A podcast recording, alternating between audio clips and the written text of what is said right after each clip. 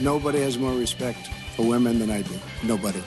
Hillary Clinton wants to abolish it, believe me. She wants to abolish our Second Amendment. I think they didn't deny it. I don't think anybody denied it. Other presidents did not call. They'd write letters, and some presidents didn't do anything. Many people have come out and said I'm right. You really do have to ask yourself, where does it stop? Hello and welcome to Fallacious Trump, the podcast where we use the insane ramblings of a stubborn orange stain on democracy to explain logical fallacies. I'm your host, Jim. And I'm your other host, Mark. A logical fallacy is an error in reasoning that results in bad or invalid arguments. And the logical fallacy we're looking at this week is the double standard. So, the double standard is one of those fairly easy to explain ones, really, because uh, Yeah. everyone knows what Yeah. a double standard is. So, not much Yeah. to go into it. And they kind of shout it out whenever it happens. Yeah, and there's a lot of crossover with special pleading, and to some extent Yep. tu quoque as well. Um, But I think the main difference from special pleading is that there is not really any pleading going on here. there isn't any attempt just happens. to pretend Justify that, that there's a reason the rules should be different. on. Yeah, yeah, yeah. Um, yeah. It's just Yeah. yeah, it's just treating one situation completely different to a very similar situation uh, because it is more convenient for you or, or you know works in your favour or in favour of your argument. Yeah. So, our first Trump example.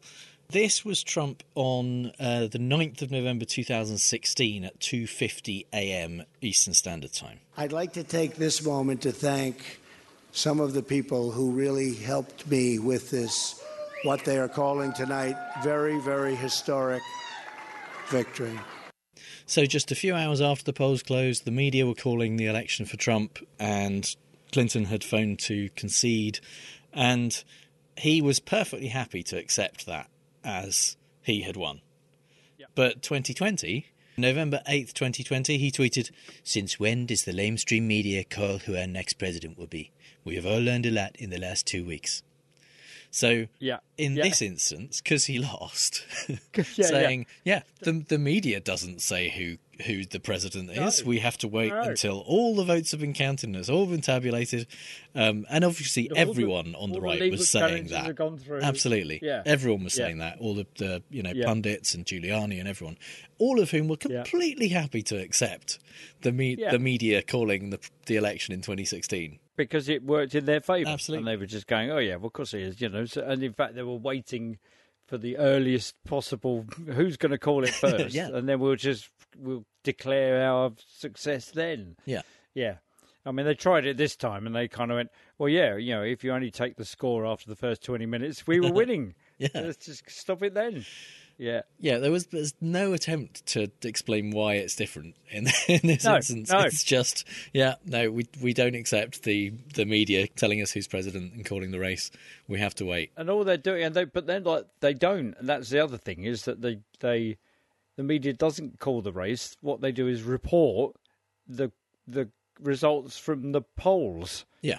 So they just kind of put them conveniently because they're all in, they're on in one place, like they're on your TV. So rather than have to go round every single um, state and ask them, what the TV does is compile them and put them on a nice map. It's a lot And they quicker. go, Steve Yeah, it's a lot Kornacki quicker. just tells you what's going on, and then yeah, Yeah, no. yeah, and then you just know. You know, you haven't got to go and ask, go and knock on the door at um, uh, in Texas and ask them have they finished counting again. yeah, And did people point that out? oh yeah, Have they pointed it out Yeah. at the time? yeah. Did it make any difference? doesn't make any difference. And uh, nothing makes any difference, does it? No. it's all meaningless. Well, We've learned a lot in the last eighty-three episodes. Yeah, How- Yeah, it's freaking absolutely pointless. so, you know, you can counter it all you like. People just It go, won't make any difference. Yeah, won't make any difference. They'll just do it again, and they go, "Wait a minute, you did that already. You just did that." Yeah, yeah. yeah. Yeah, so our, our next Trump related example comes from the call that Biden had with Ghani, Yeah. the Yeah. Uh, Prime Minister of, was it Pre- President of Afghanistan. And what he said at the time was we need to basically put on a good front to to to say that the holding back the Taliban is going well because because what we need Yeah. is a plan. We need to know what your plan is to Yeah. to hold them off. Um, and meanwhile, we need to let everyone know that you know we're doing everything we can and it's gonna it's going fine. Yeah. and and if we if you have a plan, we'll help with that plan by providing air support. Yep. The right wing, especially in Yeah. this case, Kayleigh McEnany, decided Right. that this was a quid pro quo, and all of a sudden, that is impeachable when it What? when it absolutely Yeah. wasn't impeachable last time. And and she said this on Fox's Outnumbered. President Biden said he needed a plan from the Afghan president about how to change the perception. And he went on to, it seems, leverage military aid over this plan, saying, quote, we will continue to provide close air support if we know what the plan is and what we are doing. That seems like a quid pro quo. And this transcript, to me, it's the first time I've said it during this presidi- presidency. It seems like an impeachable offense. So she's drawing a direct comparison Exactly. between that phone call and the phone call that Trump had with um, the Ukraine president. Um, And and which, what which they denied happened. Absolutely. Well, time, they yeah. she was saying, as was most of the people in favour of Trump, saying, "Yeah, there's nothing wrong with this. He can do what he Yeah. wants. Yeah. It's not impeachable." Now she's saying this is exactly Mm. what Trump was accused of, and now it is impeachable. Where are all the Democrats going? Yeah. This is impeachable, and it isn't in the It's not slightest. the same at all. No, it's just going. What's your plan? Let us know what your plan is, and we and then we'll be able to provide you military support, air Yeah. air support, or whatever, fitting in with the plan. It's Yeah. not. It's But not. even I won't give you any kind of aid unless you dig up some dirt on my opposition. No, that's the thing. Even if you read it as um, our air support is contingent on you providing us Yeah. with information about your plan, yeah. that's still not the same because the quid in that quid pro quo is how are you going to help yourself in this situation? Whereas the quid in Trump's one was um, I want you to claim that you're investigating my rival. Yeah. Something that will personally benefit me me. politically. Exactly. And it, and What- for that what- I will give you um, you know, military aid. Whereas Biden's is tell me how I can help you. Tell me what's and then I will on. help you. Yeah, tell what we can provide you with the stuff, but we need to know Yeah. what's the what are the tactics that we're fitting in. We need to know that we're not just sending our air support into chaos. yeah, yeah, You know, otherwise, because that's what you need for a military plan. A plan. that's you know, you know, yeah. Yeah. And so why what what they really are, and so not only is it uh, they're, they're accusing the Democrats of double standards by saying, "Oh, you see, they all jumped up and down when Trump did it," but they are also not applying the double standard, which was. Or the or we're not applying the standard The by which standard. They're not applying the same the same yeah. standard. They're not doing that. And what they're doing is retrospectively saying what Trump did was actually impeachable after all. Yeah, it's multi-layered. This one. Yeah, yeah. So you know, and they're not kind of so. Yeah, you could just turn around uh, to them and say, "Well, uh, so let's just play what you said last time when he wasn't impeachable. Now you're saying he was, and so and therefore Biden is, or what?" Yeah. And I haven't said it this presidency, but it's an impeachable. Looks impeachable to me.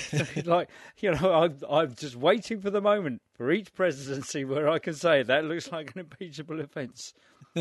And given that this fallacy basically just relies on people being hypocrites, and we're talking about politics, there was Yeah. an embarrassment of riches in terms of things I could have chosen as examples. Yeah. I mean, Yeah. obviously, um, McConnell's double standards for when it's okay to um, Yeah. put a Supreme Court swear justice in and- in, Yeah, and yeah. all kinds of things like that.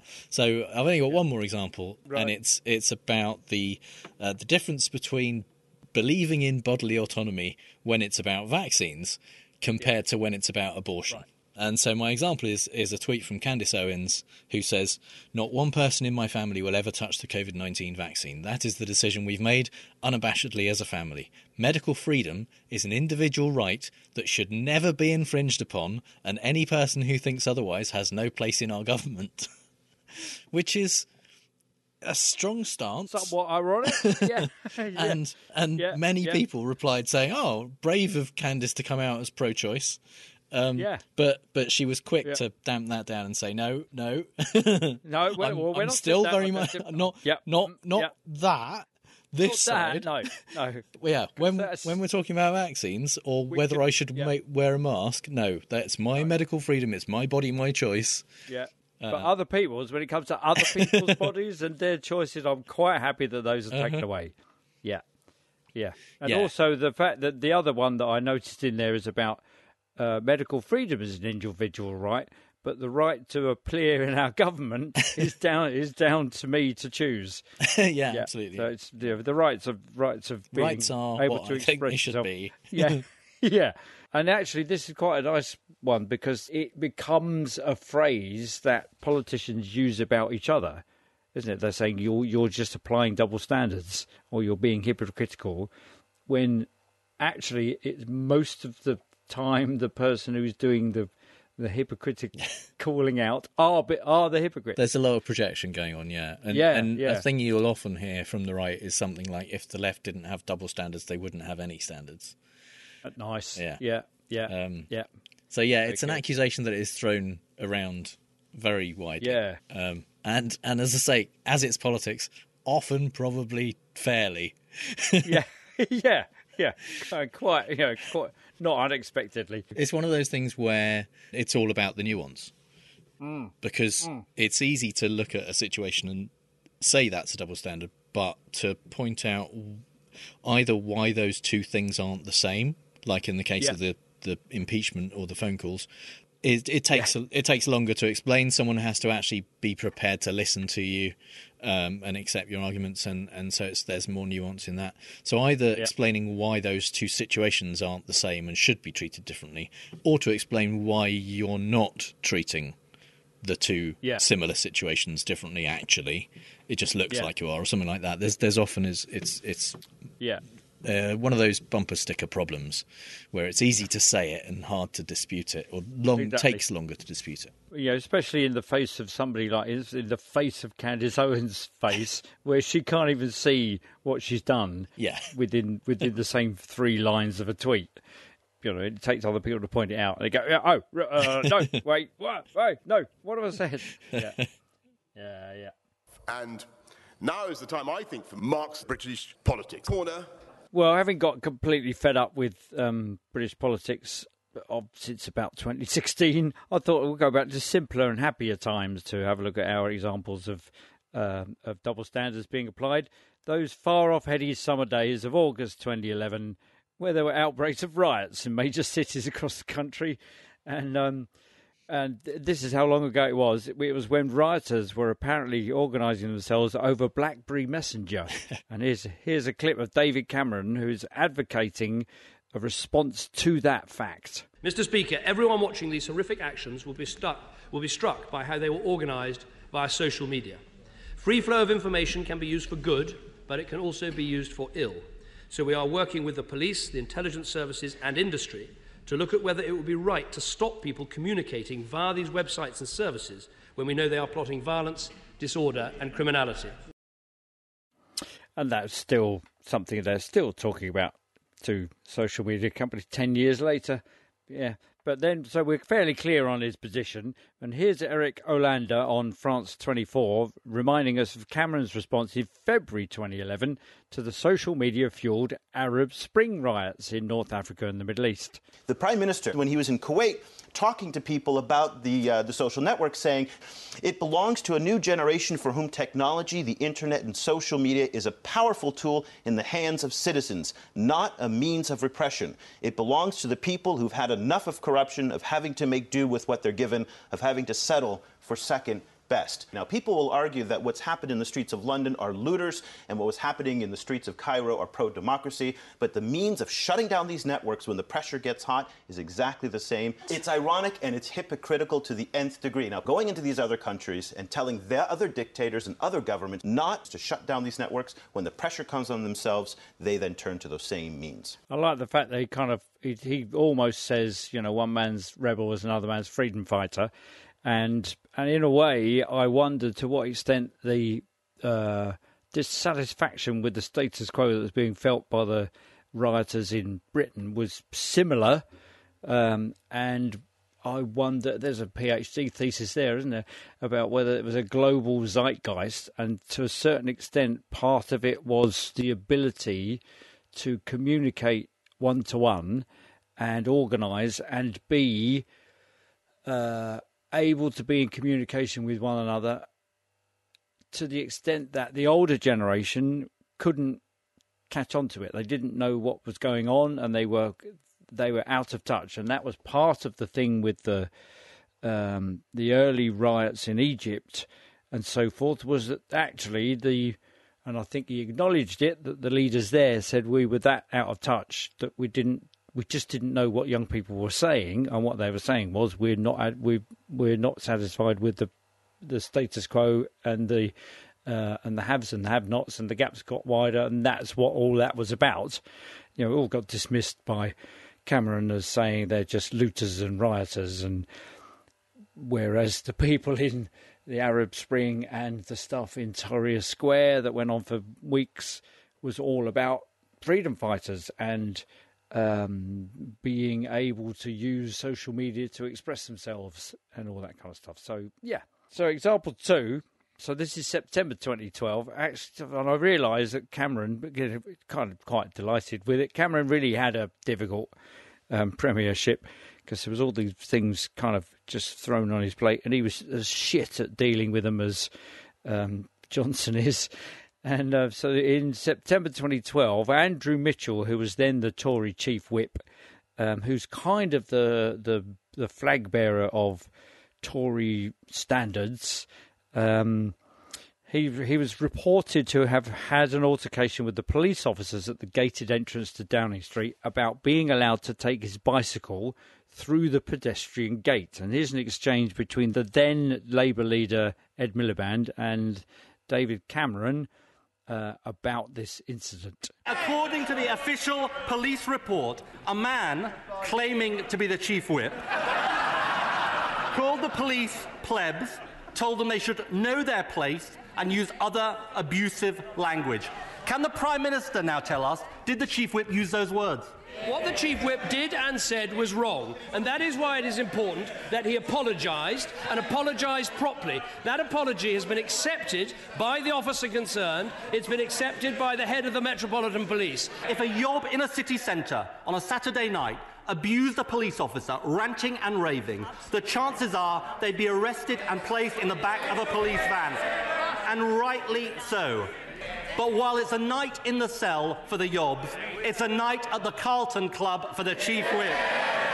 Isn't that the clearest case there could be of total double standards? While everybody else loses their jobs, the chief whip keeps his. If you're a millionaire, you get a tax cut. If you're everybody else, you get a tax rise. They're totally out of touch. With this government, it's one rule for those at the top, another rule for everybody else. It is shocking that politicians are treated differently from a yob in the street on a Saturday Yeah. night. Yeah, Yes, it's exactly. amazing, isn't it? yeah, yeah. And it's, you know, a yob, an abusive yob with a bicycle at the end of Downing Street, you know, shouting at a policeman. It's appalling that they should be chucked in the back of the van. Either that'll take the yob up the Carlton Club. Hmm. It's the only way. Yeah, apology accepted, young man. Come this way. You're, you're fine. Yeah. And it, and what a relief to see how different things are now. Know, one rule for them and one for all for us. That's the days gone by. That's right. And um, and Andrew Mitchell, he wasn't sacked. You know, nobody ever is in the Tory party. But he later resigned, but not because of what he did, but because he was finding remaining in, posi- in his position untenable in the face of the media storm. And you kind of think, well, that's this is a slightly troubling thing, isn't it? And then more examples of politics by opinion poll. Um, there we go. So to bring us bang up to date ish, um, May this year, Rachel Johnson went on Loose Women, uh, pro- a TV program on uh, ITV. It's kind of like the British version of The View. There you go. Talking about her podcast, Difficult Women. Um, and actually, the titles of both of those shows embrace and kind of weaponize the double standards that are, are applied to men and women. And here she is talking about the double standards applied to her brother, Boris Johnson. remind you what Angela Rayner said about this because people point out she had a baby at 16, she's a grandmother, she wears stompy vegan boots. And she said, Why aren't you focusing on the Prime Minister who number of children, number of marriages, hair and suits and all the rest of it? And he, he as you say, he doesn't get scrutiny for those sorts of things. I think because that is who he is. It's you know, he's never tried to hide anything. He's never tried to pretend he's anything else than who he is. And he's also resisted any um, he's never used his private life on the public stage at all. It for him it remains private. And of course it's a matter of speculation. Now he's prime minister.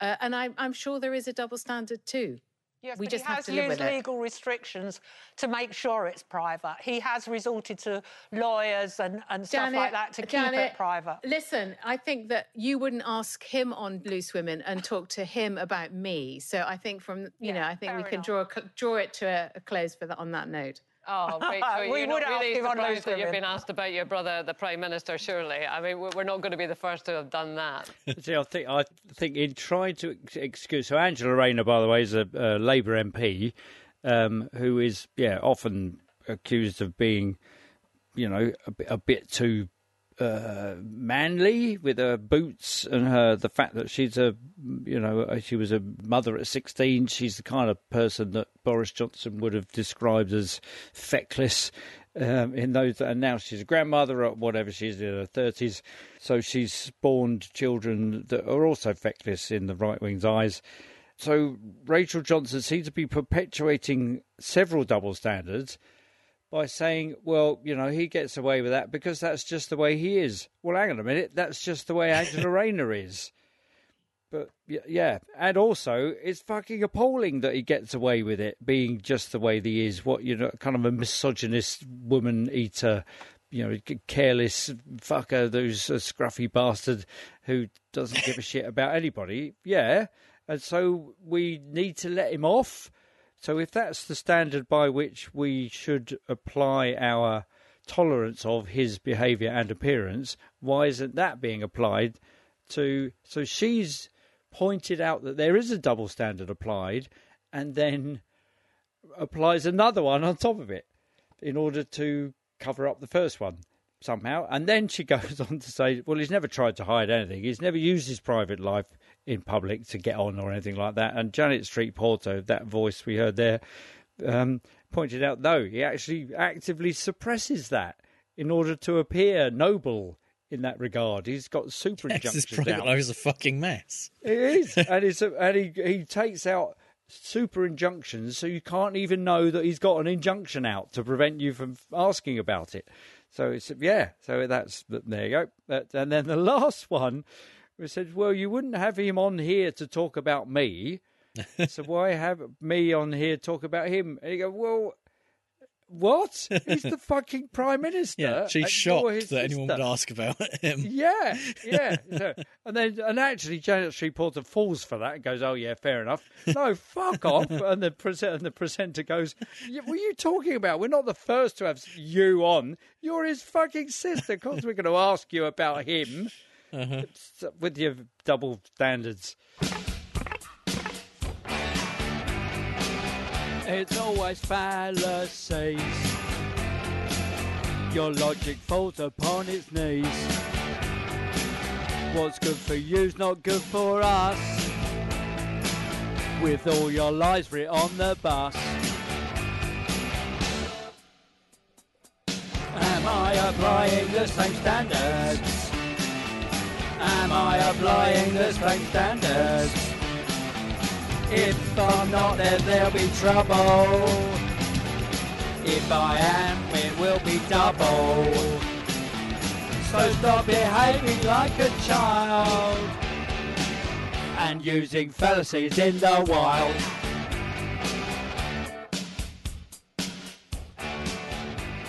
The clash there with "Should I Stay or Should I Go," which was yeah the only the song I immediately thought of because it has double in it. And in the fallacy in the wild, we like to talk about the fallacy of the week from a non-political perspective. And our first example this week comes from Thirty Rock, and this is an episode where uh, Liz Lemon has just had a, a bit of a dalliance in her office with one of her male staff members. And I took my reward. Lemon, you need to end this now. What? Jack, you were just talking about how you miss office hookups. That is a double standard. Calm down. I won't calm down. Women are allowed to get angrier than men about double standards. Brilliant. There you go. There it is, uh-huh. right there. That's fantastic. yeah, that's excellent. And also, it is kind of it, it raises a, another issue, which is that people are sometimes accused of double standards when they try to treat people equally or suggest that people should mm. act equally Yeah. in the same situation, When- and that's not actually necessarily the case. Equality isn't necessarily about treating everyone the same.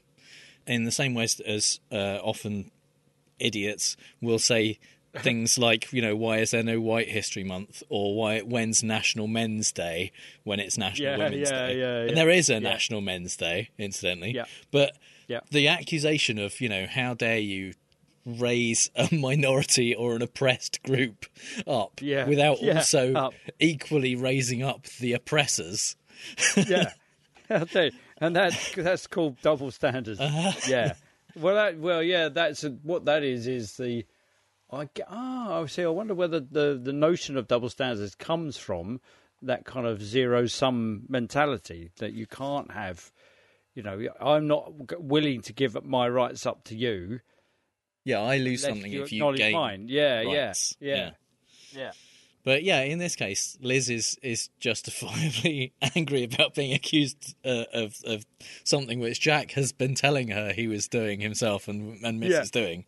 Um, and yeah, women are often or more often subject to to double standards. They are they are you know treated differently by in society and equal treatment. The, the same treatment isn't isn't the same as kind of egalitarian treatment essentially. Yeah. yeah. So our second example is from King of the Hill.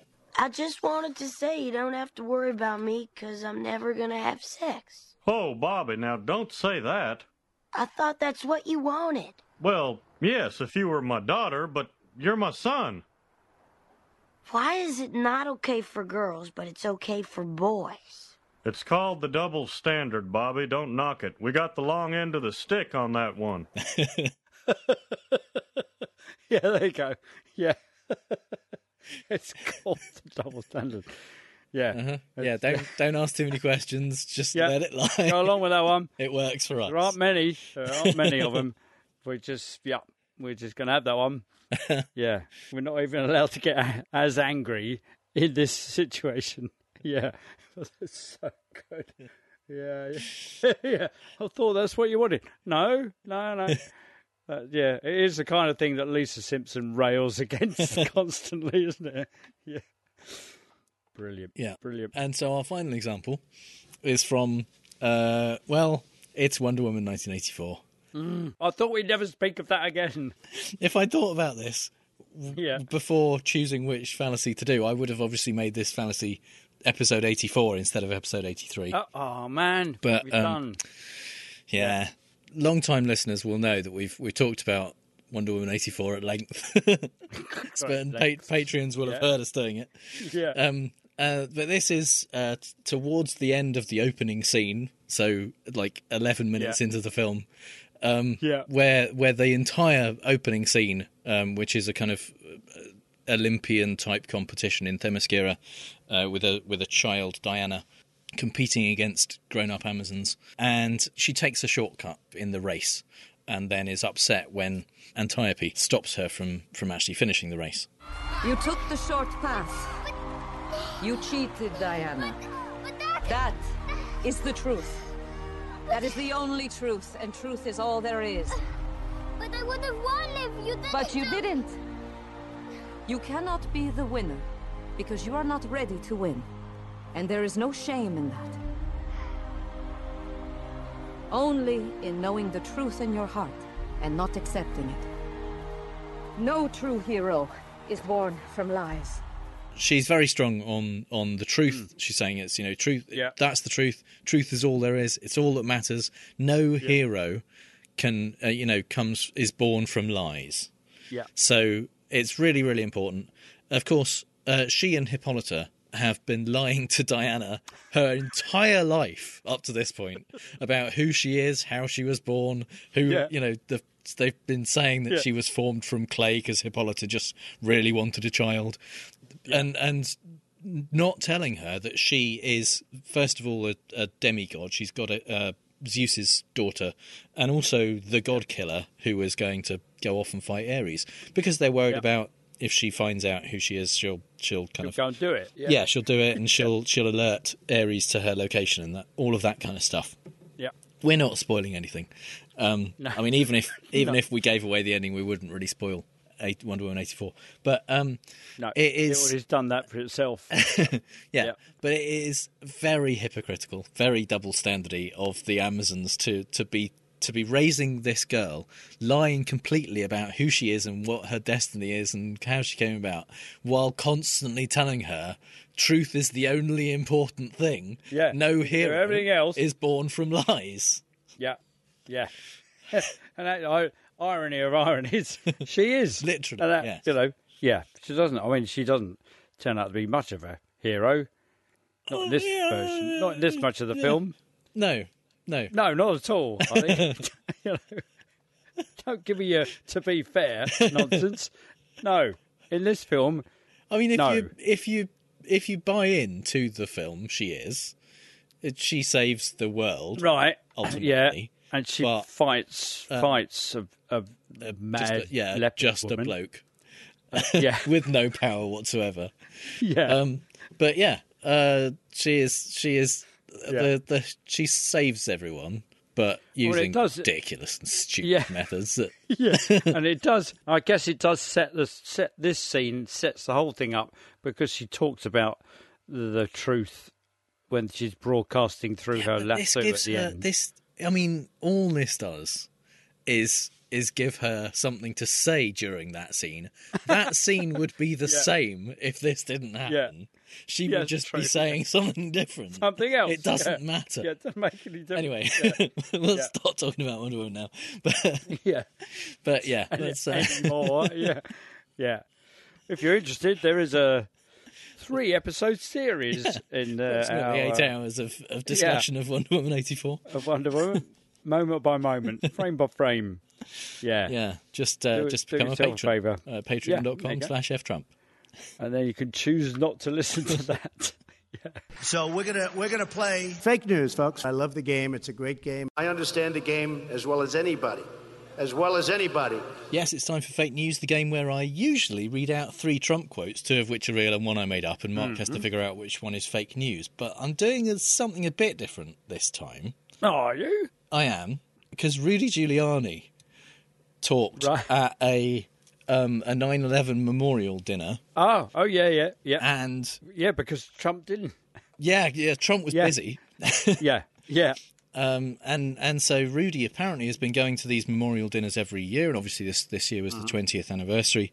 Um, and they're they're usually apparently quite kind of solemn affairs, and Yeah.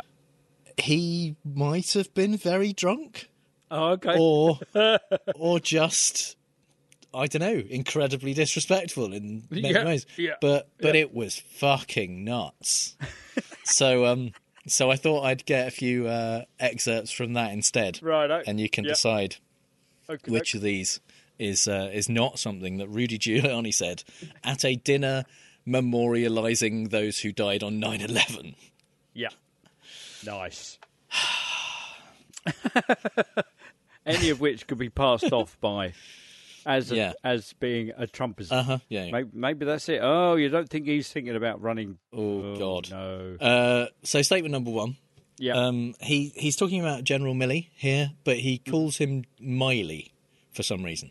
So, right, uh, Miley. How the hell's that guy a general? Jesus, the other day he said the Bagram Air Force Base is not strategically important. I wanted to grab his, what is it, five stars, ten stars, twelve stars? He had so many stars, they're coming up into his ears. I wanted to grab his stars and shove it down his throat and say, It's 400 miles from China, asshole. China is going to be our enemy for the next 40 years. You have an airbase 400 miles from them and you're giving it up. Idiot. okay. Okay. Statement number two, and the important thing to know about this one is that he does an impression of the Queen of England. during Really? this bit. Oh my god! He said, I don't want Yeah. to sound like a name Yeah. dropper, but I told this to the Queen of England. She said, You did a wonderful job on September 11th, and therefore I'm making you an honorary Knight Commander of the Royal something or other. I turned down a knighthood because if you took a oh, knighthood, what? you had to lose your citizenship. I know Prince Andrew is very questionable now. I never went out with him, ever. never had a drink with him, never was with a woman or a young girl with him. Okay. Right, and you never know when you might bump into Sacha Baron Cohen dressed as somebody else. Yeah. And statement number three. Oh my god, that's amazing. Yeah, yeah, yeah. I was basically in charge of the FBI in New York. Not, you know, but they deferred to me because the five families would only deal with me. They were some tough guys. We got along, but they would kill you as soon as look at you. I didn't take any shit from them. You know, Matty Ianniello would people would just do whatever he said because he had this look and they knew if they didn't do it they would wake up with a bullet in their head. But he would deal with me and mostly he was a good guy. Okay. yeah. See, that one is sufficiently ordinary that it could actually be him because he's just boasting about the New York thing. Oh, I'm just going to go back to China as China. Um, going to be don't move from China. Mm, okay. Uh, okay. The wonderful job of something or other. Yeah, you see, they're all just comedy Giuliani, aren't they? all of them. If you're going to write Giuliani, you just write any of those. He'd do them. Okay, I quite like the Queen of England one. Just on the, you've lured me in there with the the idea that he might be making an impression of the Queen, so that could be suspiciously not real. Basically, charging the FBI. Okay, call me an idiot, but I think number what's my score? Number three is the one you made up. Okay. Yeah. And of the other two, which are you more convinced by? Uh, I think probably number two. Okay. Just Now- I want to hear his impression of the I would say that um, listeners may wonder how it's possible that you haven't heard all of these. And and to be honest, if Mark hadn't been in a field on the Isle of Wight for the last week, I would have worried Yeah. that he's probably already seen this speech because Right. it's been all over the news. Um, All right. But uh, yeah, this number two was indeed real. No way. I don't want to sound like a name dropper, but I told this to the Queen of England.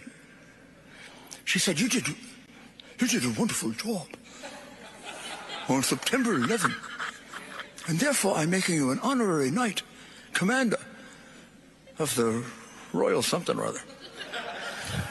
I turned down a knighthood because if you took a knighthood, you had to lose your citizenship. I know Prince Andrew is very uh, questionable now. I never went out with him. Ever. Never, never had a drink with him. Never was with a woman or a young girl with him. No, actually, he sounded very much like Tom Jones. yeah. What it's it's always a good look when you when you have to just out of nowhere say I have never had a drink with Prince yeah, Andrew. No, no, never, never done that. No, And he's got yeah, and he's he's utterly he's just actually he's quite a he's a much better cruise ship stand up comic than than Trump is really. What the fuck? Yeah. He kind of like he went down that rabbit hole. He kind of went. Oh yeah, no, I didn't take a note. He did- uh, Oh no, Prince Andrew. Oh no, he's royal. Oh no, no, no, nothing to do with me. No, no, no. Well- People are thinking. It's, Well, oh, he went God. on to say he was bringing Prince Andrew up because Yeah. he, he was claiming that Prince Andrew told him, "Mummy wants to make you a knight." he, he said this, and yeah, he said he claims he turned down the knighthood because he didn't want to lose his U.S. citizenship, which is bullshit. There's that's not what happens. Yeah, it's true that you No, can't, can't call yourself a sir. make non-British citizens knights, but you can give Yeah. them honorary knighthoods. But they don't like say if you give up your US citizenship and Yeah. become a UK citizen, we'll make you a knight. be a sir. That's yeah, not how yeah. that works. No, it doesn't work. Like they that. just say we'll give you an honorary knighthood. yeah. Yeah, that offer is Yeah, not put out yeah. there. No, that's right. well, yeah, because Sir Bob, Sir Bob Geldof has got one, but he's Well, yeah. Irish. a- so, Actually, what happens is if yeah, having been given an honorary knighthood, you later become a UK citizen, Mm-hmm. like Terry Wogan, for example, popular Irish uh, talk show host. Yeah. Um, he he was given an honorary knighthood when he was still an Irish citizen, Yeah. But he lived in the UK for a long time, became a UK citizen, and at that point, you are then allowed to it Allowed kind of, to it call gets it gets converted into a real knighthood, and you Oh, can right. call yourself Sir Terry Wogan. Right. Yeah. Oh, wow. Um, so if if you- if Rudy wanted to to move to the UK and live Yeah. here for a bit, please don't. And Yeah, don't- and don't um, do that. and became a UK citizen. Then he could start calling himself Sir Rudy. Yeah, and you can hang out with with Andrew Yeah. legitimately. Yeah. Yeah. Don't- but that's, uh, So yeah, he so did. He did do an impression of the Queen uh, on. A cracking one it was at, too. a, at a September 11th memorial Yeah. dinner. Uh, and you also think number Oh one my god! is yeah, real, yeah. Miley, good old and number one is is real. Miley? How the how's that guy a general? What the hell? Jesus. The other day, he said that the Bagram Air Force Base is not strategically important. I wanted to grab his, what do you have, five stars, ten stars, twelve stars? He has so many stars that coming up into his ears. I wanted to grab his stars, shove it down his throat, and say, It's 400 miles from China, asshole! China is going to be our enemy for the next 40 years. You have an air base 400 miles from them, and you're giving it up, idiot! I would love. I would pay everything I own to see Rudy Giuliani grab Mark Milley and call him an arsehole. he would survive Yeah. about two seconds. Yeah, yeah. No, he wouldn't even put, you know, that kind of the, the usual sweat drip of black dye wouldn't even make it out of the end of the hair before he was flat on his back. Oh, no way. And and remember, folks, this is at a dinner fucking hell, yes. The people that perished and those who survived and the families thereof and the first responders of the 9-11 events. yeah. And Which what the I mean, yes, Milley did say that Bagram Air Force Base wasn't strategically important uh, because they, you know, this is in Afghanistan. They they are pulling out. Yep. That's the whole fucking point. Is they're pulling out of Afghanistan. If you keep Yep. the Air Force Base, you haven't pulled out of Afghanistan. yeah, yeah, yeah. Um, That's the thing, and and and I think it was Rudy's old boss. Yeah. suggested that. Well, he knows more than the generals, doesn't he? Um, Yeah, oh, but yeah, um, yeah. but yes, it technically it is 400 miles from the Chinese border, but it's the it's Yeah. the west border of China. There's nothing fucking there. yeah, all everything in China, all the active stuff, all the the other- population the other centres, all the military bases, all the air bases are in the south and the east of China, and the US also has bases in South Korea and Japan and There you go. places that are near the stuff in China. Yeah, because there's, there's about as, as, as much again until you reach Oh, yeah. stuff from the Oh, edge. it's it's that it's side. easily a Yeah. thousand, one thousand five hundred miles Yeah. from Bagram before you get to anything military or um, like a population centre of more than a million people, for example. Yeah. Yeah. So, yeah.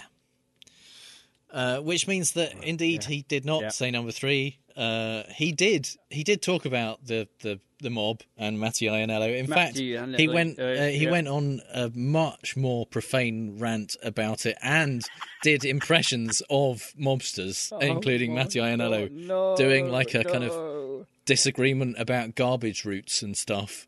And it just it was fucking nuts. There was basically this was one of those times I couldn't write anything that was as nuts. I just couldn't come up with something. couldn't come up with anything. No, you can think of anything, and he's, he's done it already. Oh my god! Well, I hope they didn't pay him to do that. No, It was bizarre. well, kind of in a way. No wonder Trump was out of town. Yeah. And then Actually, and then people said, there. look, you know, Rudy was obviously three sheets to the wind, and and he was like, I Right. was not drunk, which I think is worse. Like if you're yeah. No, I when, I said when I did an impression of the Queen of England, emphatically denied ever being with a young girl Yeah. with Prince Andrew. Did impressions I of was mobsters. stone I was totally sober. soda. Yeah, and uh, and you know, I'm not going to take the the the get out that you're you've just offered me. I'm just going to vehemently deny that I was drunk and say that maintain that I'm sober as a judge. Yeah. Oh wow. And uh, and I knew exactly what I was saying every second of that that four four hour rant. Oh my god. Uh, all No. of which means that you are now on 36 out of 73, which is 49.3%. If you get the next one right, you're on 50%. Flipping heck. Flipping heck. There you go. You see, I can be the winner because I'm ready to win.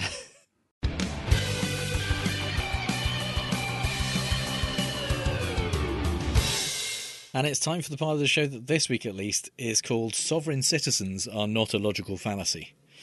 oh, this is brilliant. It is fucking amazing. And this is, um, yeah, I mean, if you are a listener of opening arguments, and, and why why aren't you? If you're not, um, you you probably know what sovereign citizens are. But but this was raised by a uh, one of the January sixth insurrectionists called Pauline Bauer. Actually, sorry, uh, colon Pauline dash dash hyphen asterisk Bauer of the House Bauer or something like that, because because sovereign Right, citizens um, don't believe that they are the people who they're named as or their birth certificate says or something. Yeah. because that's well, we'll get into it. But anyway, this this person or this entity who represents the name of the person, Yeah. um, filed a 114 page uh, briefing with the court when uh, she was basically taken to court for, for trespass, essentially, of, of breaching the Capitol, and has. I mean, none of it makes any sense, really. It's got it's full of typos. It's it's full of even more bullshit, and mostly she is claiming that the court doesn't have any jurisdiction over her um, and and also she didn't do anything wrong, and also the stuff she did she was allowed to do because of various laws that she isn't completely sure apply, um, and it's just a really impressive amount of of bullshit all in one place, um, and the thing is that she isn't accused of um, of violence or breaking stuff uh, essentially. She's only, I think, accused of, of trespass. Essentially, uh, well, there's there's various things, but they're Right. all misdemeanors, I believe, that she's she's accused of. So she isn't accused of a felony. The Right. people who who um, are accused of of the same kinds of things that she is have mostly been um, making deals because there's there's like 600 of them, Right. and so.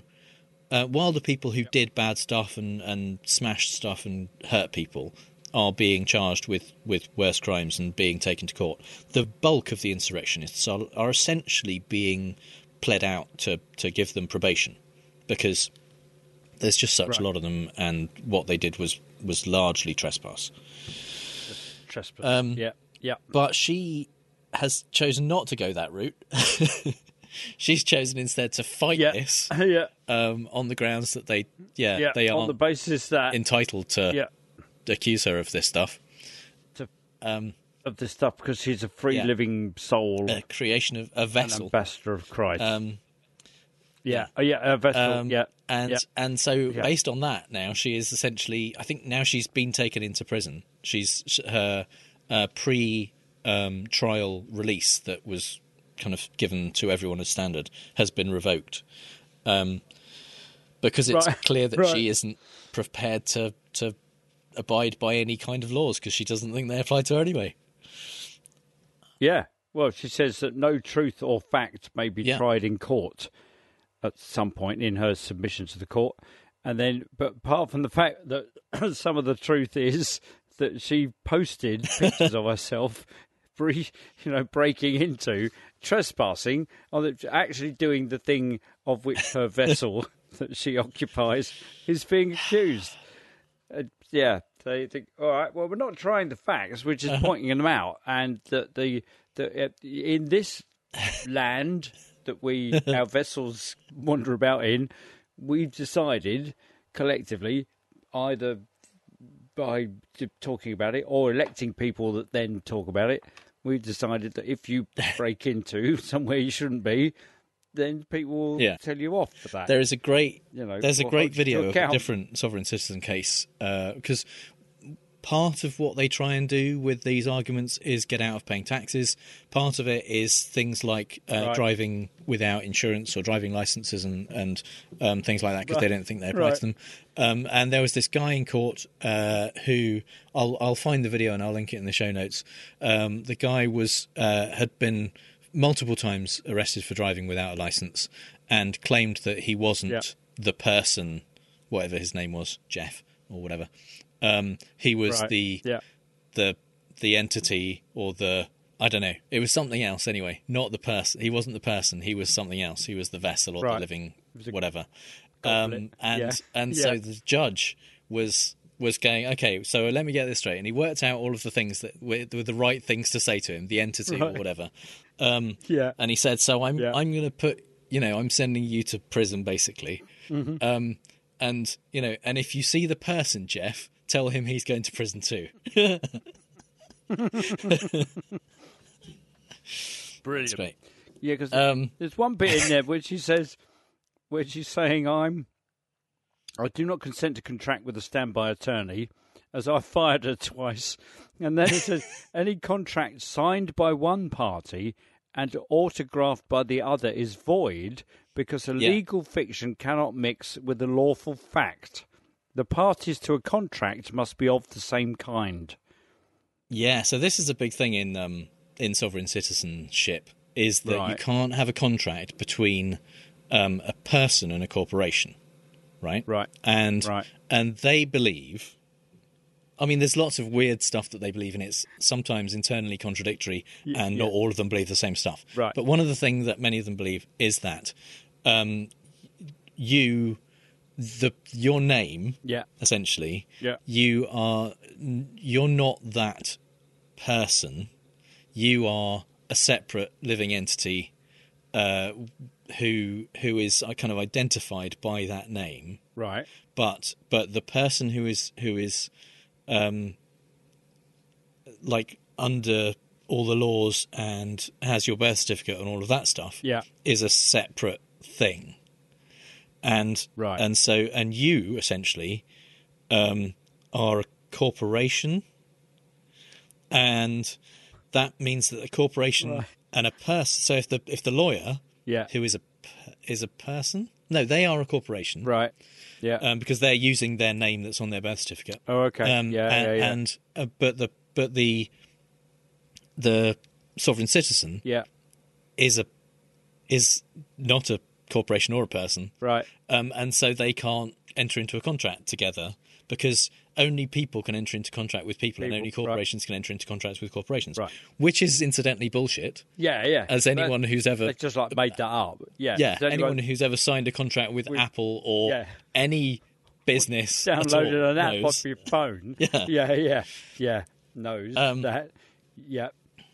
But yeah, essentially, um, in 1933, the US became bankrupt, according to these people. Okay. Yeah. But at that point, the the US to get out of debt sold um, as collateral all of their citizens Right. So, um, to to a shadowy cabal of globalist bankers. oh, okay. Oh, yeah, yeah. Those guys. Yeah, yeah, yeah. mean the Jews. Yeah, yeah. Um, Shadowy cabal. yeah. Yeah. Yeah. And so so your birth the name on your birth certificate, which is in in the US it's often in all caps. Right. The, the birth certificate names Yeah. prior to a certain date. They're not all they're not now and they're not um not all of them were before. Right. But the, but really they were basically cuz old typewriters tended just to have capital letters so they used those.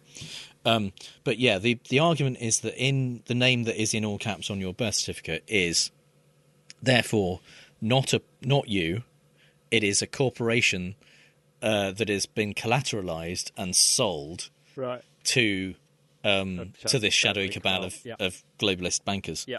um, and and somehow like step two something else step three profit uh, Right. is if you understand this your Yeah. birth certificate is now suddenly worth anywhere from hundreds of thousands to billions of dollars. Oh, okay, right. Uh, and yet Yeah. you, uh, it's like a prepaid kind of debit card. You can get Yeah. out of any debt. You don't. You ha- you can't accrue debt essentially if you if you understand this yeah, stuff. yeah, yeah, yeah. Um, you can just use your birth certificate.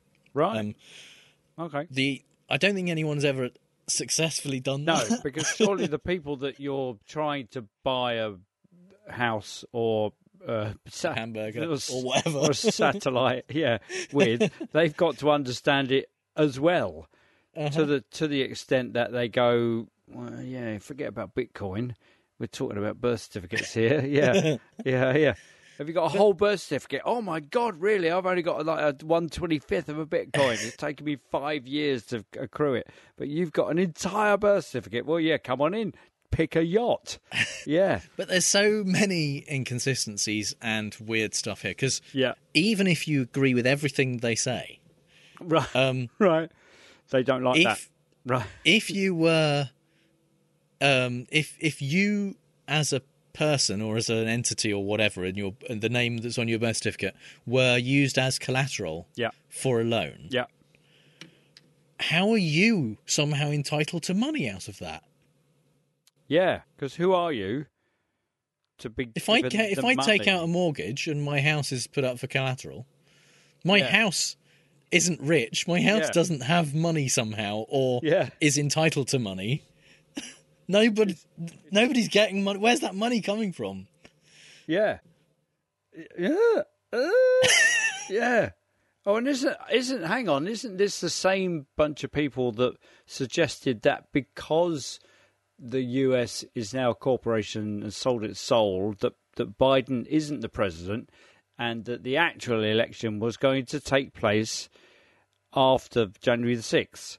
Um, I I think it might have been an offshoot of Oh, okay. them that Oh, thought that, but right. but but basically, I think that some of them at least don't think there's been a president since, uh, depending on who you ask, either Lincoln or Washington. Oh, okay. Um, Right. Bloody uh, right. because something there. Yeah, because, because it's not things. completely clear. Yeah, yeah, yeah. I sensed that. Yeah, yeah. Okay. But, um, but yeah, so Right. so because of because of the birth certificate thing, that's Yeah. that's why they will.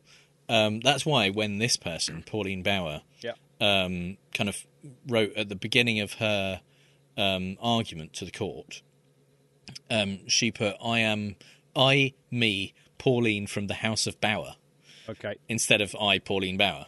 Yeah. Um, Right. And and when she kind of she they don't sign their names like that was what what it was saying about an autograph. You know, you can't use an autograph if you're a corporation or an entity or whatever it is. Yeah. Um, so they use like thumbprints, ideally in blood, but Right. but um, it, but red ink Yeah. will do. It's like um, but blue or black ink, that's Right, corporation right. stuff. Okay. Yeah. So, yeah, yeah. So it's like um, being House Harkonnen or House Atreides, isn't it?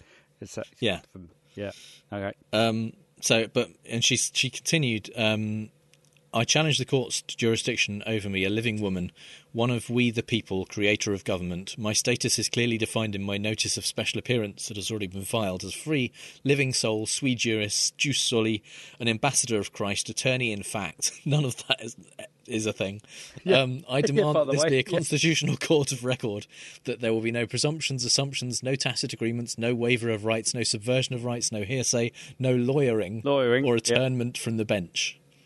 What is, Um, what is attornment? I, I mean, your guess is as good you're, as mine. if you're an attorney at law, do you do attornment? Is that, is that what that is? Uh, Maybe. Okay. Yeah. Um, Okay.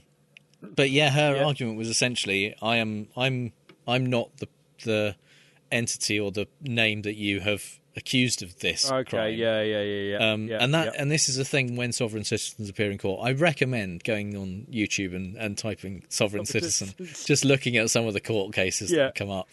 They they they um, film a lot of them and put them on, and they're just all hilarious. um, Yeah. but uh, yeah, when they when they appear in court, they say, "Oh yeah, I am no, I'm." Because the first one of the first things they say is, you know, are you this person? Uh, Is Yeah. is this your name? Yeah. And and they say, I'm not. No, I'm not that person. I'm appearing um, in their place um, as their kind of representative. Right. Um, Okay. And and then there's there's like a half hour section where the judge tries to figure out what the fuck this person is talking about. Yeah, I'm Um, being held on their behalf in their place. Right, I occupy the same space as them. yeah, Yeah, yeah, I am the living entity known by that name. Yes. yeah. Um, yeah. and yes, can I just take yes as righto? and they and they have this weird thing where they think that um, all the courts now are somehow under maritime law. Um, okay. Uh, especially if you if if the flag in the court has a gold fringe around it, Right. that means it's a maritime court, and not in fact the district court of you know Chicago. Yeah, yeah, yeah, yeah. Um, so so that means it's under maritime law, and they and which laws they think apply are Yeah. wildly in, Oh, inconsistent okay, and not just not just all the wet ones. yeah. Yeah, no, you talk Yeah. about double standards. Yeah, this is this some. is. I mean, Yeah. I, there's no word for the number of standards they have Yeah. for which laws Yeah. apply and You why. get past quintuple. How? Yeah. yeah. They but All the they upples, they kind of yeah. they're big on the Magna Carta, which isn't even a US thing. Mhm, mhm. Um, they they believe in the universe uniform commercial code, which is for businesses. They think that's important. Right. Um, Okay. uh, but but they are not okay, and they're like the kind of you know whatever law governed the Louisiana Purchase or whatever stuff, Yeah. shit like that. Shit just kind of like Yeah, yeah. um, yeah, we I found a, a definition of this word in this kind of eighty-year-old law dictionary, and Yeah, therefore I've decided that that's that's, that's what it means. So when they when they are a, a sovereign nation unto themselves, or whatever they called a sovereign, what are they? Yeah, Sovereign? yeah, a sovereign citizen, Mhm. but but yeah, essentially what they're saying is, you know, the US can't um, Can't do touch anything to me me because, because I am I am sovereign. I am Yeah, a separate country thing. unto myself. I just got, it reminds me of a story that, uh, that my friend told me over the weekend that there was a an offshore um, building, I don't know, some sort of sea defence that was so Oh, yeah, yeah. that was outside Sea of land. yes, exactly outside of the United Kingdom, sufficiently offshore to be not a part of the United Kingdom, and was its own sovereign nation, had its own passport. Uh-huh. They've desperately been trying to get recognition by the UN for ages. Right. Yeah. Yeah. Yeah. you know, they're kind of they're somewhere down there below um, Gaza, aren't they? You know, they're kind of you know, and uh, the, yeah, the the Palestinian occupied territories probably slightly further up the list than Sealand, but apparently the uh, the uh, Versace who died under mysterious circumstances, was apparently killed by or was associated in you know with his death by somebody who had a forged Sealand passport. so, so and they kind of went, uh, so they couldn't check. You kind of, if you'd have checked, you'd realise there's only four citizens of the entire sovereign nation. Yeah, there you go. That's what it reminds me of. It's that kind of. Yeah. I am a nation unto myself and therefore your laws don't apply to me. But then you surely what you need would need to point at are the kind of agreements that the US has with other sovereign nations and say, okay, those things we need to apply to me. But, but yeah, more double standards. Yeah, that doesn't. Yeah. No, that all this, all the agreements you have with other sovereign nations don't apply to me because I am, I am one. My name is Legion, for I am many. Yeah. You know, you might be a sovereign nation of one, but you're a crazy motherfucker with about five different personalities. Yeah. Yes. But um, but law enforcement people and the FBI and the police um, view the sovereign citizens as as potentially dangerous. It's uh, it's Oh, all a bit of it's all a bit of fun and games until Yeah. they decide Yeah. that um, the laws that don't apply to them mean that they can Do what they like. do Yeah. do what they like. Yeah. absolutely. Um, and so they do treat them essentially as kind of potential terrorist threats. Right. And Yeah, yeah, yeah. Um, and the SPLC, the Southern Po- Poverty Law Centre, who tracks kind of hate groups, um, they they estimate there are hundred thousand citizens, uh, like Americans, who are actual sovereign citizen believers who who really Right. think this stuff is true. Yeah. Depending Yeah. on you know which one of them and which stuff. Um, They're like the crazy But- branch of of QAnon, really. Yeah, it's no crazy. There's an yeah. Yeah, Um, yeah. But they also say there's about 200,000, so twice as many, who are just like doing it for a laugh to to um to try and get out of paying taxes and like, Yeah. speeding Yeah, tickets and yeah. stuff like that. Yeah. Okay, that's brilliant. All you'd need is like you just need a little crib sheet, wouldn't you? It's like being a it's like being an honorary Jedi. You don't have to do all the training, all that Yeah. mucking about in swamps trying to lift X-wing fighters out of the water. You can forget all that. You just carry a card that says Jedi on it, and you go, "Oh, you're Jedi. Yeah, Uh-huh. these these are not the Jedi's we're looking for." Yeah, yeah, yeah. But this this woman, Pauline Bauer, Yeah. this this living entity, Yeah, um, yeah. she It's free appears living to believe it because she seems to be prepared to give up, Go the whole way. for it. Um, and the weird thing is, I mean, as with all conspiracy theories and, and things like this, crazy Yeah. people, Yeah. is that the this has never worked for anyone. and despite the fact it's never worked for anyone, and there's copious evidence of it not working on Yeah. video, Yeah. it doesn't affect anything they believe. They- it doesn't seem to keep make them think because they think there's these magic words they can say to a court, Mm.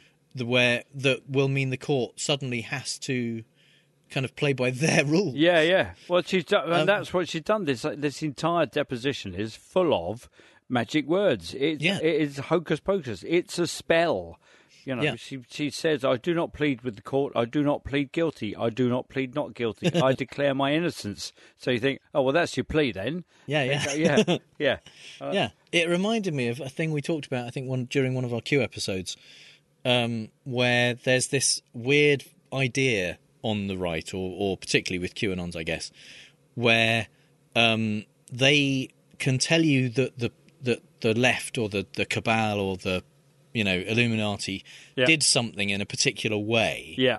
because that was how they needed to do it to fulfill a certain law that applies to them. yeah. Um, and and at the time we were like, well, why? You know, they they are talking about these people eating babies and doing all doing lots of stuff which is against the law. Yeah. And then saying, well, here's why they did this because the law requires them in this particular way to do it. Otherwise, they wouldn't have got away with it. Like, why are they picking which laws to Which follow? bit? Yeah. So you got And then, do, you can, and then stringently sticking to that. to that bit. Yeah, you can do the eating babies bit, but you know, driving too fast in a in a Yeah. school zone. You know, yeah, no, you do So they- that. That's right, yeah.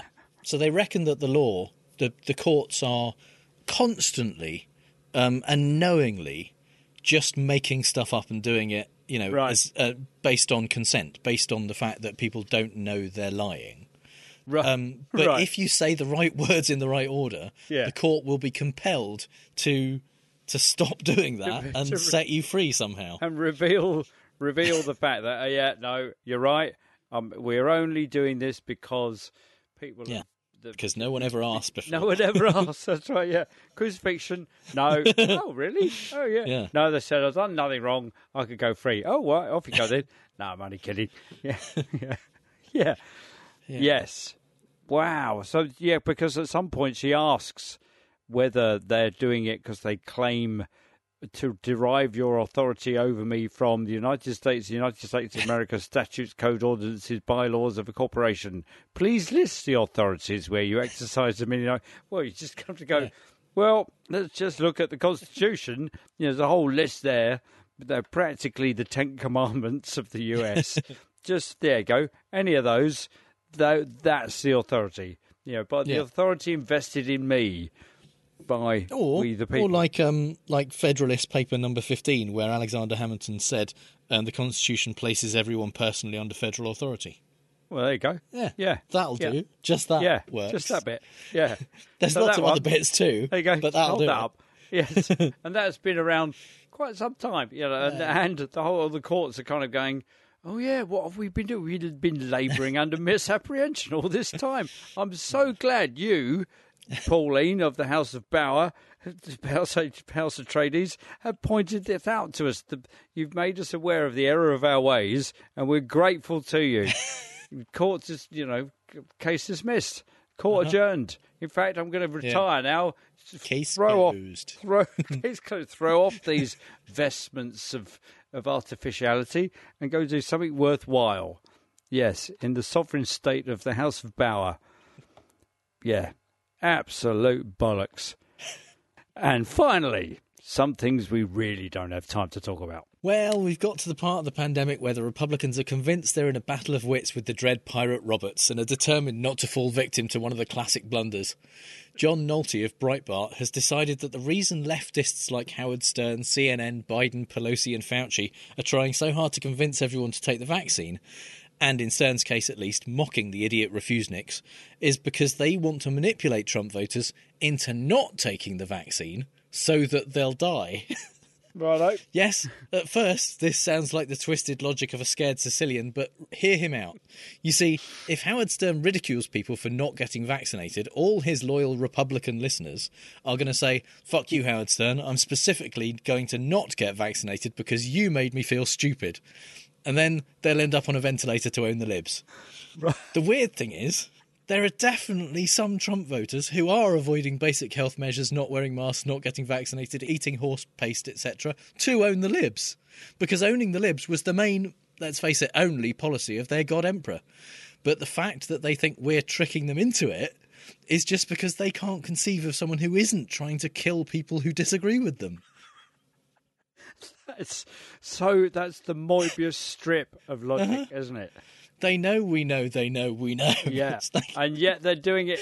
They're doing it in order to outsmart us a third time round, so that we don't know that they know we know they know. Yeah. As Jim mentioned, I've returned from a weekend's music festival on the Isle of Wight, where 50,000 healthy, vaccinated, and certified COVID free people happily mingled listening to live music in the sunshine. Oddly, though, Nicki Minaj didn't play. And now, thanks to Tucker Complete Bollocks Carlson, I know why. As Carlson reported last Monday, Nicki's cousin's friend's testicles had swollen up as a result of the COVID jab, which of course outweighs any success that might be claimed by the lack of any reported cases of ball ache by the organisers of any large event. Good old Tucker was so grabbed by this man's scrotal woes that he reported on it all week, seizing on Nicki's tweet telling the tale of how this friend of her cousin in Trinidad was weeks away from getting married and now the girl called off the wedding, so just pray on it and make sure you're comfortable with your decision and not bullied. Correcting the story on day two to apologise for spreading misinformation that it was her cousin and not her cousin's friend whose sack was engorged. They went on day three to invite the actual man himself on the show, imploring him to come and talk bollocks in person. When Fox is doing outreach to get another set of inflamed meat clackers to wave in front of your face during Carlson's primetime slot, it really is time to rethink your viewing habits, America. The weekend saw a number of Trump supporters gather in front of the Capitol for the Justice for J6 rally to protest the fact that insurrectionists are being held accountable. I mean, three is a number, right? Okay, it was more than three, but significantly less than the thousand that were promised. The Capitol Police, who were out in force, estimated about 400 people showed up, but more than half were members of the press. Reporters were literally queuing up to interview protesters because there weren't enough protesters to go round for everyone. The reason for the pitiful attendance is yet more battle of wits style overthinking from Oh, the right. I mean, in retrospect, it's probably their own fault for creating a group made up entirely of credulous, paranoid conspiracy theorists, and the outcome is inevitable if you think about it. But the right wing nuts decided that their rally that they organised might actually be a false flag designed to entrap Trump supporters into committing violence.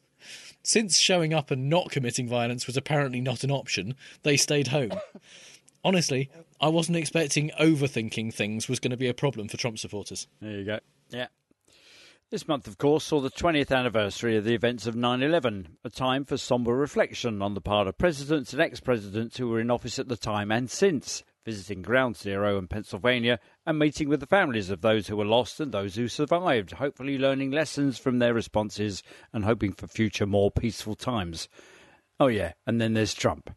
Whilst he turned down the invitation to Ground Zero, he did pop up in New York to talk to first responders about himself and his veiled plans for 2024, and then spent the day in Florida commentating on a pay per view boxing match slash turning it into his own rally and attending a Unification Church event hosted by the widow of the Reverend Sun Myung Moon, praising them both for their incredible story. You know, the one about how they started a dangerous authoritarian mind control cult 50 years ago that is still operating. He then did his own bit of ongoing mind control and made up some history about how he averted a dangerous situation in Korea, lumping himself in with Moon's widow, whom he thanked for her incredible work on behalf of peace all over the world. Yeah, with tone deaf, selfless peace like theirs. Dot, dot, dot. According to Bob Woodward and Robert Costa's latest book, Peril, General Milley, the chairman of the Joint Chiefs, was worried that Trump might start a nuclear war because the 2020 election didn't go his way. Milley apparently took steps to avoid that, including calling the Chinese to say, We are not going to attack you, which is a fun call to get out the blue. If I was the Chinese, I might be thinking, I didn't think you were going to attack us, but now I kind of think maybe you are? Obviously, a revelation of this magnitude shocked everyone, with the left distressed at how close we might have come to a nuclear war because of a petulant man child having a bad day, and the right furious that the country's highest general might have tried to stop the petulant man child from killing us all. Trump responded on Sean Spicer's Newsmax TV show First of all, if it is actually true, which is hard to believe, that he would have called China and done these things and was willing to advise them of an attack or in advance of an attack, that's treason. No, you fucking maniac. Warning them of an attack would only even possibly be treason if you were actually going to attack them. And he didn't warn them of an attack, he told them they weren't going to be attacked. Of course, if the Chinese military were anything like the Republicans, they may have assumed that was a daring double bluff and decided to drink from the glass that was in front of them. Texas Governor Greg Abbott, you know, the one who's enacting SB 8 that effectively provides a $10,000 bounty to people who snitch on anyone helping anyone get an abortion after six weeks. Yeah, him. Well, when asked why would he allow victims of rape to have to carry to term, replied, Rape is a crime, and Texas will work tirelessly to make sure that we eliminate all rapists from the streets by aggressively going out and arresting them and prosecuting them and getting them off the streets. White House press officer Jen Psaki, when asked about Abbott's extravagant claim, replied, If Governor Abbott has a means of eliminating all rapists or all rape from the United States, then there would be bipartisan support for that. But given that there has never, in the history of the country, in the world been any leader who has ever been able to eliminate rape, eliminate rapists from our streets, it is even more imperative. It is one of the many reasons, I should say, not the only reason, why women in Texas should have access to health care. Not wanting to fall into the ignoring linear time fallacy, but oddly, Abbott did not explain why he had not previously eliminated all rates from Texas if he has the power to do so now. The rest of the world needs your power too, Greg. Come on, share it. Don't be a fool. Uh, oh no, it's too late. Defence Secretary Anthony Blinken was on the Hill last week to answer questions about the difficult evacuation and controversial withdrawal of troops from Afghanistan. But Idaho GOP Senator Jim Risch had a more urgent question. Somebody in the White House has authority to press the button and stop the president, cut off the president's uh, uh, speaking ability and sound. Who is that person? What the fuck is he talking about, you may ask? Well, you'll be shocked to hear this, but it's all based on a Republican's conspiracy theory. Yes, the latest one, well, as of this recording, there'll probably be six more before breakfast, is that when Biden is about to say something his handlers don't like, they can cut his mic. This seems to be entirely based off a video clip of a briefing on wildfires that Biden was given in Boise, Idaho, and the clip ends after Biden says, Can I ask you a question? Pretty inflammatory stuff, I think you'll agree. You can see why the handlers in the other room all leaped to press the button. Anywho, it turns out that it's just that the event was what's called an out of town pool spray, which means the briefing is for Biden, not for the cameras, but the out of town press pool that follows him around is allowed into the room for a bit to get some photos and footage for the news later. They don't film the whole thing. Yeah, kind of boring explanation, really. Like learning how a magic trick works, it's always more interesting to just watch the trick and ignore reality. In a blinding flash of realization this week, Boris got rid of his entire cabinet, resigned his office, and demanded that Dominic Raab be personally sent to Afghanistan to apologise to every single person he didn't get out in time. No, of course not. Boris, never keen to be seen to be in touch or accountable, and ever keen to avoid any kind of scrutiny or demand that he actually govern, merely reshuffled the cabinet which is a bit like continuing to play with the same cards on the longest losing streak Caesar's Palace has ever experienced, in the belief that the marks everyone can see on the back of the five, queen, and ace will eventually wear away. So was Raab snapped over his own knee and marched backwards through seven leagues of shit, banished to the back benches and never seen again? Nope. He was made Minister of Justice in charge of ensuring the independence and neutrality of the law, and also Deputy Prime Minister in charge of bending every law in the land to ensure Boris remains king long enough to spawn an entire village of midwich cuckoos to take over the world. But it's all right, because King Rollo assures us that there's no food shortage even when you see empty supermarket shelves, nor will there be a lack of beer despite the shortage of CO2 imports to make it fizzy, nor is the price of energy to cook your non existent cancelled Christmas turkey going up, because there are no longer bargains to be had from suppliers dealing with a single enormous European trading bloc like Lord Haw Haw broadcasting on the BBC from a bunker somewhere in Central Europe in the war, we're being laughed at by toffs. Except Boz is supposed to be on our side. I just hope Jenny Arcuri can keep imagining a brick wall for long enough until the bomb goes off and kills them all. Peace and love, everyone. So that's all the bad arguments and faulty reasoning we have time for this week. You'll find the show notes at fallacioustrump.com, and if you hear Trump say something stupid and want to ask if it's a fallacy, our contact details are on the contact page. If you think we've used fallacy ourselves, let us know. And if you've had a good time, please give us a review on Apple Podcasts, Stitcher, or wherever you get your podcasts. And you can support the show at patreon.com slash ftrump, just like our strawman level patrons Max Beaver, Kaz Tui, Steve Bickle, Schmutz, Mark Reiki, and Amber R. Buchanan, and our top true Scotsman level patron Lauren. Thank you so much, everyone. We really do appreciate your support. You can connect with those awesome people as well as us and other listeners in the Facebook group at facebook.com slash groups slash Fallacious Trump. All music is by The Outbursts and was used with permission. So until next time on Fallacious Trump, we'll leave the last word to the Donald. That's right. Go home to mommy. Bye. Bye.